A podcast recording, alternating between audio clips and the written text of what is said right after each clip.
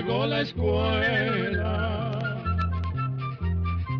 llegó la escuela, llegó por radio.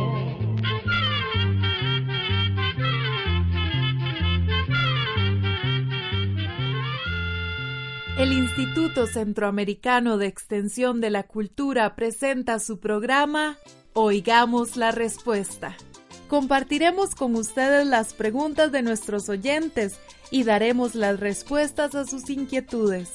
Mándenos sus preguntas al apartado 2948-1000 San José, Costa Rica.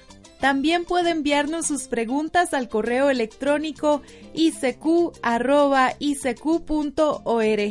o encuéntrenos en Facebook como Oigamos la Respuesta. O llámenos por teléfono, código de área 506, número 2225-5338 o 2225-5438 ¿Qué tal? Con el placer de siempre les presentamos una nueva edición de nuestro programa Oigamos la respuesta del Instituto Centroamericano de Extensión de la Cultura. Bienvenidos. Comprender lo comprensible es un derecho humano. Ese es nuestro lema. Vamos a la primera pregunta del programa de hoy. Un estimado oyente nos llamó por teléfono desde Acerrí, en Costa Rica, para consultar. Escuché sobre un cacique que se llama Tequendama. Quisiera conocer la historia de él o bien los datos que se puedan encontrar. Oigamos la respuesta. Vamos a contarle a este amigo oyente que en realidad Tequendama no es el nombre de un cacique, sino una palabra que en idioma chipcha que era hablado por indígenas que vivían en la región central de lo que hoy es Colombia. Hay quienes dicen que Tequendama quiere decir puerta abierta o bien caída de agua, según una leyenda indígena del pueblo de los Muiscas que vivió antes de la llegada de los conquistadores españoles. Esa leyenda de los muiscas dice que hubo una época en que uno de los dioses hizo llover sin cesar. Los cultivos se arruinaron, las casas se vinieron al suelo y tanto los caciques como el Zipa, que era la principal autoridad del pueblo de los muiscas, estaban muy preocupados. Buscando ayuda, acudieron a un personaje llamado Bochica, que era un anciano extranjero que tenía fama de sabio. Según el relato, este anciano, Bochica, caminó hasta un lugar montañoso. Tocó con su bastón un muro de rocas que inmediatamente se abrió de par en par, formando una cascada o catarata que permitió desviar el agua llovida hacia un río, salvando así al pueblo de la inundación. Es por esto que se cree que Tequendama significa caída de agua. Esta es la leyenda que se cuenta en Colombia sobre el origen de la catarata o cascada natural que se conoce como el Salto del Tequendama, que está en la localidad de Soacha, a unos 30 kilómetros del centro de Santa Fe de Bogotá, la ciudad capital de Colombia. El nombre Tequendama también es el de un pueblo cercano y el de un famoso hotel del centro de Bogotá, que escogió ese nombre precisamente por ese significado de puerta abierta que, por un lado, simboliza la hospitalidad colombiana y, por el otro, recuerda el relato de la abertura que hizo Bochica, el famoso anciano, en la montaña para crear la cascada. Como siempre, alternamos sus interesantes preguntas con nuestras respuestas con el vehículo cultural y sentimental de la música que nos hermana en el continente. Vamos a escuchar de Honduras, del grupo Café Huancasco, la canción Hombre de Tierra Adentro. Que la disfruten. Yo soy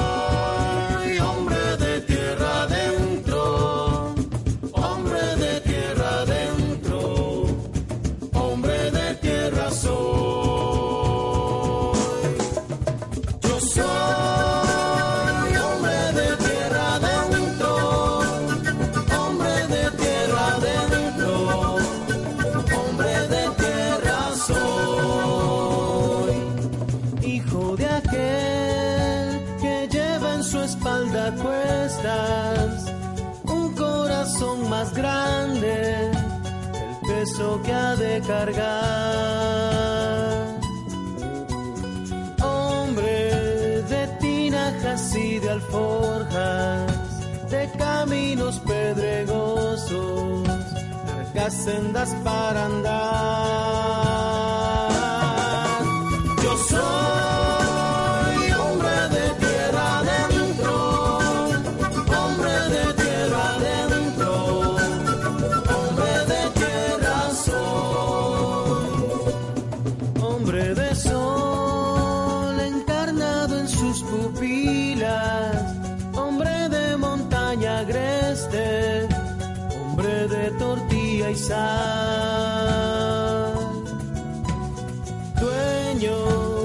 Sus pasos diminutos, de sus manos desangradas por la historia y su puñal.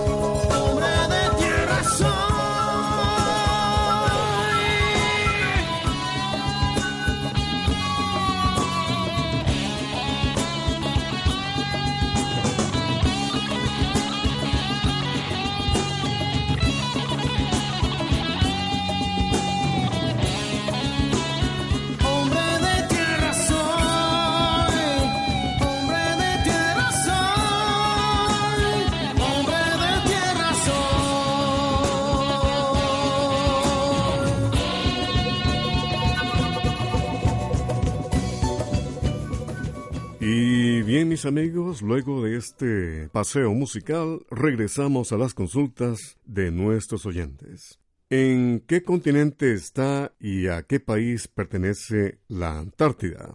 Es la pregunta de un estimado oyente que nos llama por teléfono desde Santa Rosa, Guatemala. Escuchemos la respuesta.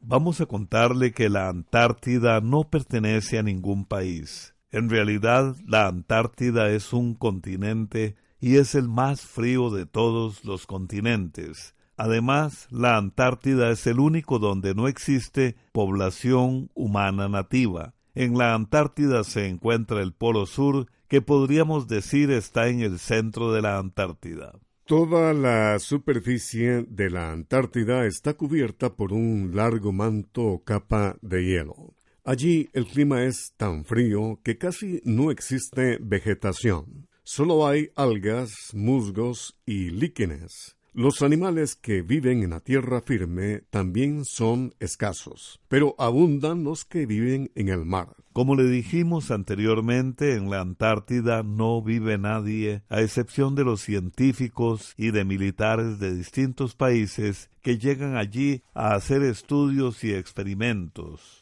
Aunque existen varios países que han reclamado territorios de la Antártida, la Antártida no pertenece a nadie y después de que se firmó el llamado Tratado Antártico en el año 1961, las demandas sobre territorio se abandonaron con el propósito de favorecer las investigaciones científicas y la cooperación entre los diferentes países. En ese tratado se dice, entre otras cosas, que el área de la Antártida solo se debe usar con fines pacíficos y que no se aceptarán reclamos territoriales. Hoy en día, en el Polo Sur existen cerca de 100 estaciones científicas de unos 20 países distintos. Ahí permanecen aproximadamente mil personas durante el invierno, trabajando en diferentes investigaciones. En el verano, la población aumenta bastante, ya que llegan unas 10.000 personas para hacer labores científicas y de mantenimiento en las diferentes estaciones. Como dato curioso le diremos que hay una ley que prohíbe permanecer más de dos años en estas tierras, ya que son tan frías que acortan la vida de las personas que permanecen en ellas. Por otra parte, en años recientes son cada vez más los turistas que llegan en barcos de pasajeros a visitar estas tierras. Continuamos transmitiéndoles el programa Oigamos la Respuesta. Nos complace mucho amigos contar con su sintonía. ¿Por qué hay algunos bebés que les nacen los dientes antes de los cuatro meses y a otros les nacen a los seis y algunos a los diez meses? Les hago esta pregunta porque tengo un bebé que los echó a los cuatro meses y me han dicho que sus dientes van a ser malitos. ¿Será cierto? Es la pregunta del señor Osmar López Salgado, quien nos envía un correo electrónico por medio del Facebook. Escuchemos la respuesta.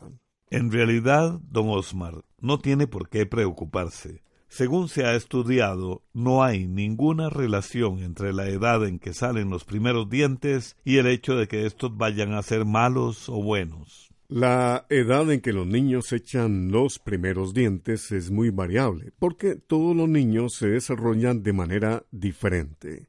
Así como hay niños que comienzan a hablar o a caminar antes que otros, lo mismo pasa con los dientes. Imagínese usted que hay casos de niños que ya nacen con dientes. Aunque la mayoría de los bebés comienzan a echarlos entre los seis y los ocho meses de edad, hay otros que los echan antes y otros después, y esto es completamente normal. Solo si un niño llegara a un año y medio sin echar sus primeros dientes, sería conveniente llevarlo donde un dentista para que lo examine.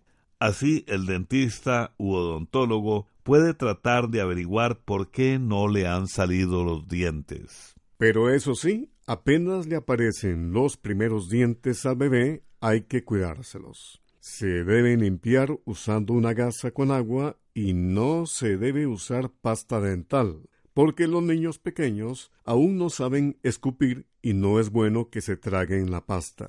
Así que usar una gasa con agua es suficiente. La limpieza debe hacerse después de las comidas, es decir, después de tomar el chupón o de comer. Otra cosa que conviene saber es que se recomienda llevar a los niños al dentista para hacerles su primer chequeo tan pronto como cumplen el año de edad. Tener estos cuidados va a ayudar a que la dentadura de su hijito se mantenga en buen estado. Bien amigos, y para la siguiente pausa musical, Costa Rica y Guatemala se unen con dos voces, la reconocida María Pretis, cantautora, y el vocalista de Alux Nahual, Álvaro Aguilar, para interpretarnos la canción Háblame. No has cambiado nada desde tu risa hasta tu forma de escuchar los mismos gestos, iluminando tantas frases por terminar. Dichas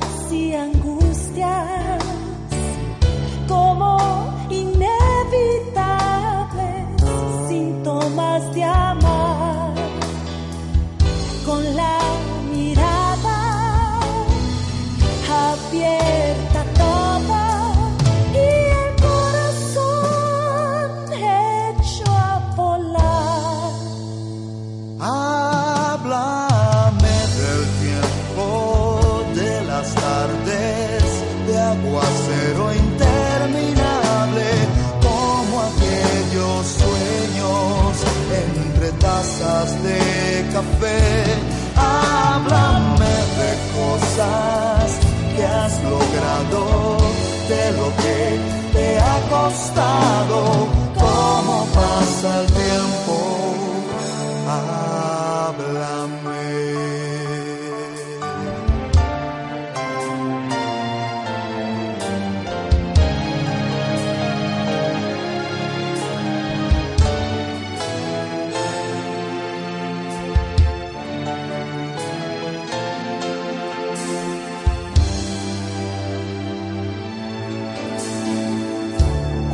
ves tu vida, sentís que estás donde soñabas con estar.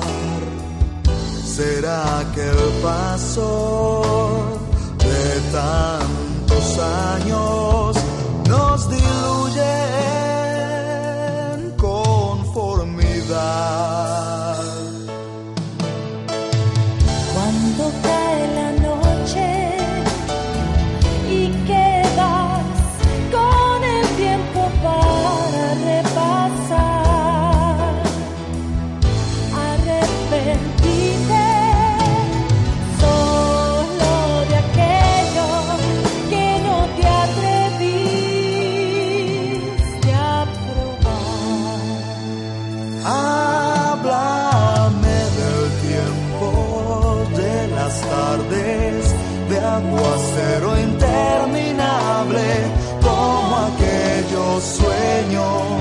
entre tazas de café.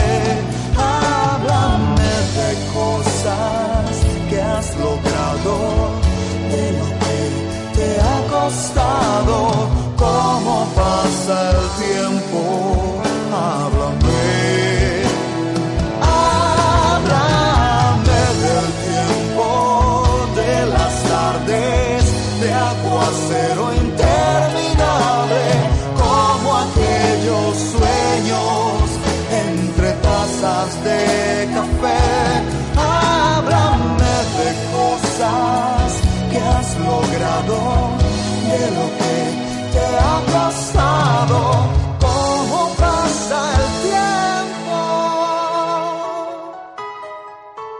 Bien, después de la música, la siguiente pregunta. ¿Cuál es el fuego que quema los trastes? Es decir, el que hace que se vayan gastando y se les hagan hoyitos. ¿Es el de la leña, la electricidad o el gas? ¿Cómo puedo limpiar las ollas de manera que queden como nuevas? Estas son las consultas que nos hace el señor Víctor Hugo Camacho Martínez, quien nos llamó por teléfono desde la ciudad de Cartago, en Costa Rica. Oigamos la respuesta. Las cocinas de leña hacen que los trastes se ahumen, cosa que no sucede cuando se cocina con gas o electricidad. Al darle las llamas y el humo directamente a la olla, ésta se va poniendo negra. Estas manchas se pueden quitar usando, por ejemplo, un producto de limpieza como Ajax o jabón azul y restregando con brillo. El brillo es una especie de esponja hecha de alambres de metal muy finos que se consiguen en casi todas las pulperías o supermercados. El cuidado que hay que tener es lavar la olla cada vez que se use para evitar que el tizne se pegue mucho. Ahora bien, en cuanto al desgaste de la olla, le diremos que esto no tiene que ver tanto con el tipo de cocina que use, sino más bien con el material del que está hecha la olla. Las ollas se hacen de distintos materiales y hay algunos más resistentes que otros. Las ollas de aluminio, por ejemplo, se pican por las sales y ácidos que tienen algunas comidas, que al entrar en contacto con el aluminio reaccionan y por eso se les hacen hoyitos a las ollas. Para que no se piquen se recomienda no echar sal directamente en la olla. Siempre hay que disolverla primero o puede agregarla cuando el agua ya está hirviendo y removerla para que se disuelva. Tampoco se deben dejar por mucho tiempo dentro de las ollas de aluminio comidas ácidas o muy saladas. Así, después de que la comida esté lista, lo mejor es pasarla a otro recipiente que sea de vidrio o plástico y lavar la olla. Si usted está pensando comprar una olla nueva, pregunte de qué material está hecha y nos cuenta, y así nosotros, con mucho gusto, le podríamos decir cómo cuidarla mejor. ¿Por qué los perros aullan cuando están solos? Nos pregunta la señora Marta Julisa Zaballos a través de nuestro Facebook desde Managua, Nicaragua. Escuchemos la respuesta. Un perro que aúlla o gime cuando está solo posiblemente lo hace porque padece de un miedo muy grande a quedarse solo y estar lejos de su dueño. Los perros que sufren este trastorno de conducta también pueden ladrar, rascar las puertas, romper muebles y algunos hasta hacen sus necesidades dentro de la casa. Los perros son animales que descienden de los lobos y heredan de ellos la tendencia a estar en manada. La manada les da seguridad y les ayuda a sobrevivir. Para los perros domésticos, la familia con la que vive es su manada. Entonces, si esas personas se van y se queda solo, el perro siente que está en peligro.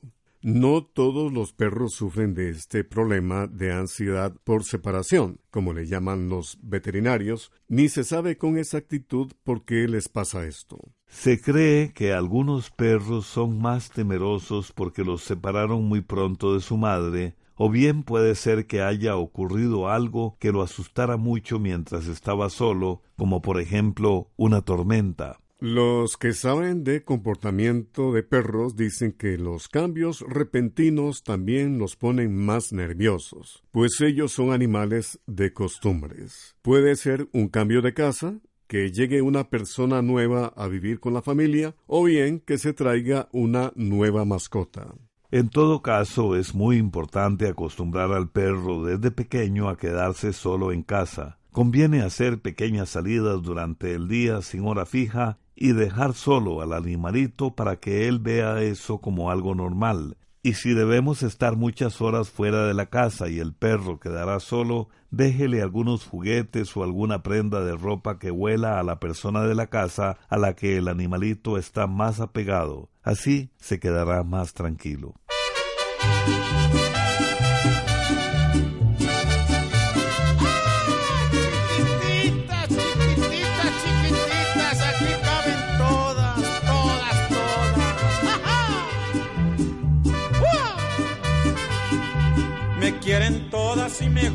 Que me quieran.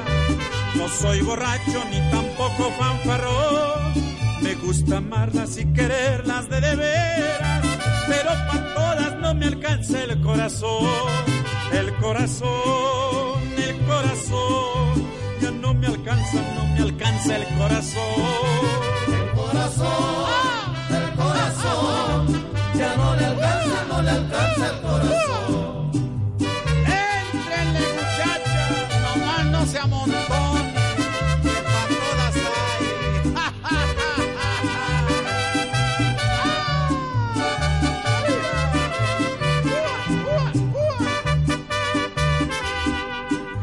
quisiera que tener cien corazones y cien mujeres para darles corazón? Solo tengo uno, no me alcanza aunque quisiera, pues el que tengo ya he encontrado su ilusión una ilusión, una ilusión, una ilusión hace latir mi corazón. Una ilusión, una ilusión, una ilusión hace latir mi corazón. Para finalizar nuestro programa, los invitamos a compartir un artículo del almanaque Escuela para Todos del año 2017 titulado Una casa sin zancudos. En todos los países de Centroamérica hay zancudos que causan el dengue y pueden causar otras enfermedades peligrosas como la chikungunya y la fiebre amarilla. Son enfermedades que causan mucha fiebre y en algunos casos la muerte del enfermo. Esos zancudos también causan una enfermedad llamada Zika, que es muy peligrosa para las mujeres que están embarazadas y para el niño que está por nacer. Esos zancudos viven cerca de las casas o adentro de ellas estas son algunas ideas que pueden servir para que no haya zancudos en la casa. Los zancudos prefieren los lugares húmedos, de color oscuro y con poca luz. Las zancudas pueden poner huevos en los baños y en otros lugares húmedos de la casa. Hay que mantener esos lugares secos y ventilados. Acostumbran a poner los huevos en troncos de árboles y en las plantas donde se acumula agua. Si cerca de la casa hay árboles con agujeros, es mejor rellenarlos con tierra o arena.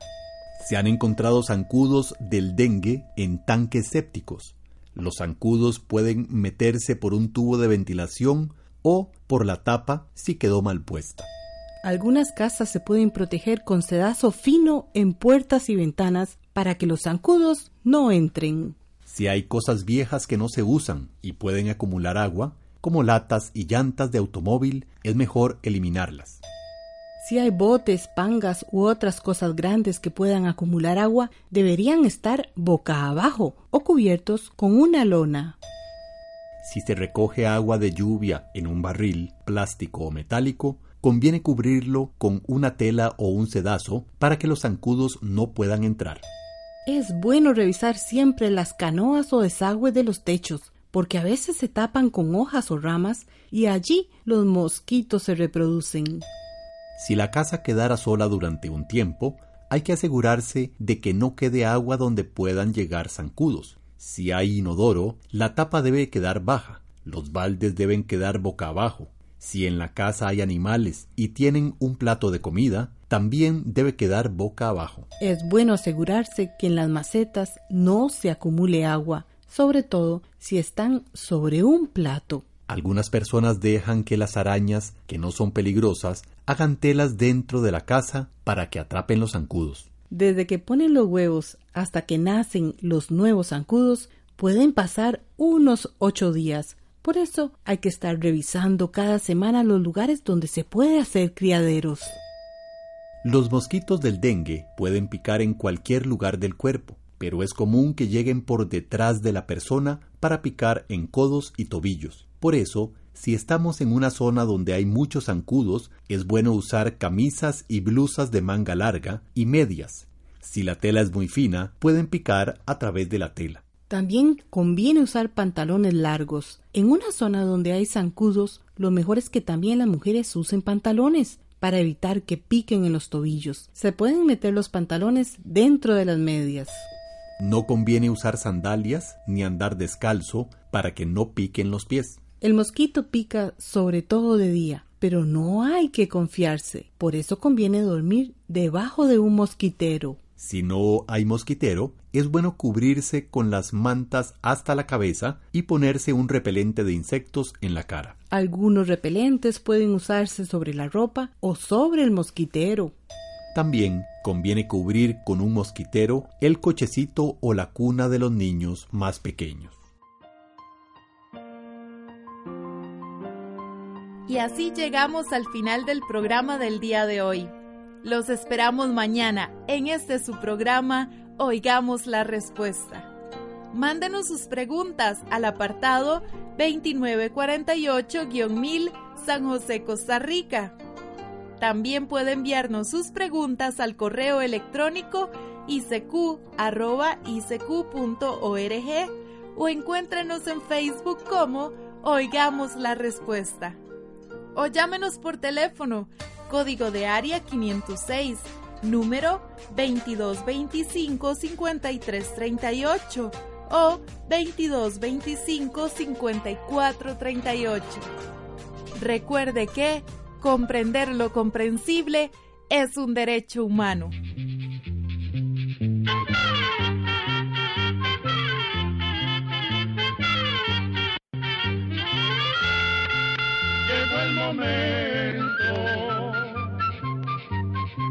De despedirnos. Se va a la escuela,